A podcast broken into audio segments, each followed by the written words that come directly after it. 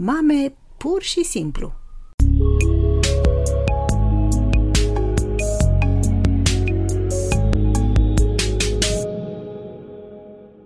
Bun găsit, draga mea! Sunt Irina Pârvu, psiholog, psihoterapeut de familie și cuplu, educator parenting. Astăzi ne vom monta lentila atașamentului și folosind-o ne vom uita împreună mai îndeaproape la crizele de furie ale copiilor mici, așa numitele tantrumuri. Știu că poate fi chiar înspăimântător să fii expusă la un tantrum al copilului. Te poți simți copleșită, jenată și în marea majoritate a situațiilor neputincioasă. Ce e de făcut în asemenea situații? Clar, starea copilului ți se poate transmite și ție și te poți și tu simți confuză și copleșită. Totuși, spre deosebire de copil, tu poți alege cum vei reacționa. Dar pentru a obține un rezultat bun, trebuie să fii în controlul propriei persoane, conștientă de ceea ce simți, de gândurile care îți trec prin cap. Hai să încercăm să definim ce este un tantrum. În primul rând, este un semn că ai un copil care procesează emoțiile și încearcă să înțeleagă ce se petrece în jurul lui. Tot tantrumul poate fi și scoaterea la iveală a unor emoții negative care nu pot fi exprimate folosind metodele obișnuite, o modalitate nerafinată de comunicare. Criza de furie a celui mic poate fi și un reminder pentru tine, amintindu-ți de imaturitatea emoțională a lui. Nu în ultimul rând, tantrumul poate fi un semn al lipsei de control a copilului, care te invită pe tine, adultul, să te implici în rezolvarea unei anumite probleme. Înainte de a merge mai departe în discuția noastră, te rog nu uita că un tantrum poate fi favorizat de starea de oboseală a copilului, de foame, sete, teamă, anxietate și, bineînțeles, de suprastimularea lui. Prima ta misiune este deci să observi dacă nu cumva există un tipar pentru apariția acestor crize, dacă nu cumva ele apar în anumite situații pe care tu le-ai putea controla. Apoi, urmărește și cum se simte copilul după o asemenea criză. Este mai calm? Și încă un lucru, nu cumva cel mic provoacă intenționat situații în care știe că îi se va refuza un anumit lucru ca să determine în tine o anumită reacție, să te facă să-i acorzi mai multă atenție, de exemplu?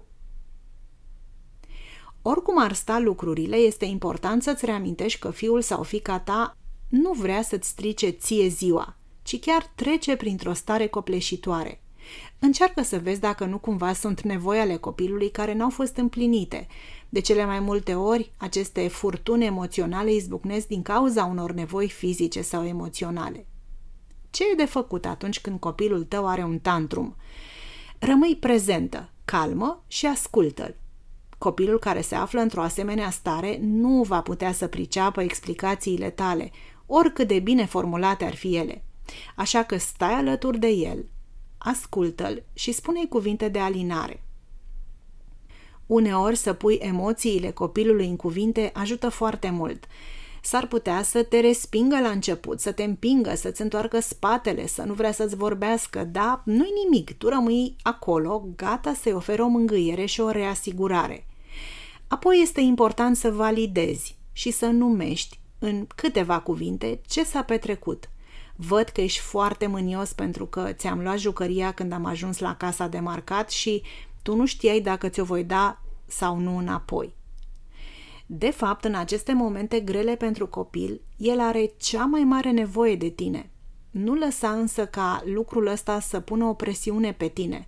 Nu te gândi că trebuie să faci neapărat ceva special în acele momente. Dacă totuși criza lui pare să crească în intensitate, încearcă să îi abați atenția către ceva până când începe să se liniștească. Crizele de tipul acesta pot fi copleșitoare, dar pot fi întâmpinate atunci când sosesc cu empatie și disponibilitatea ta de a fi acolo alături de copil.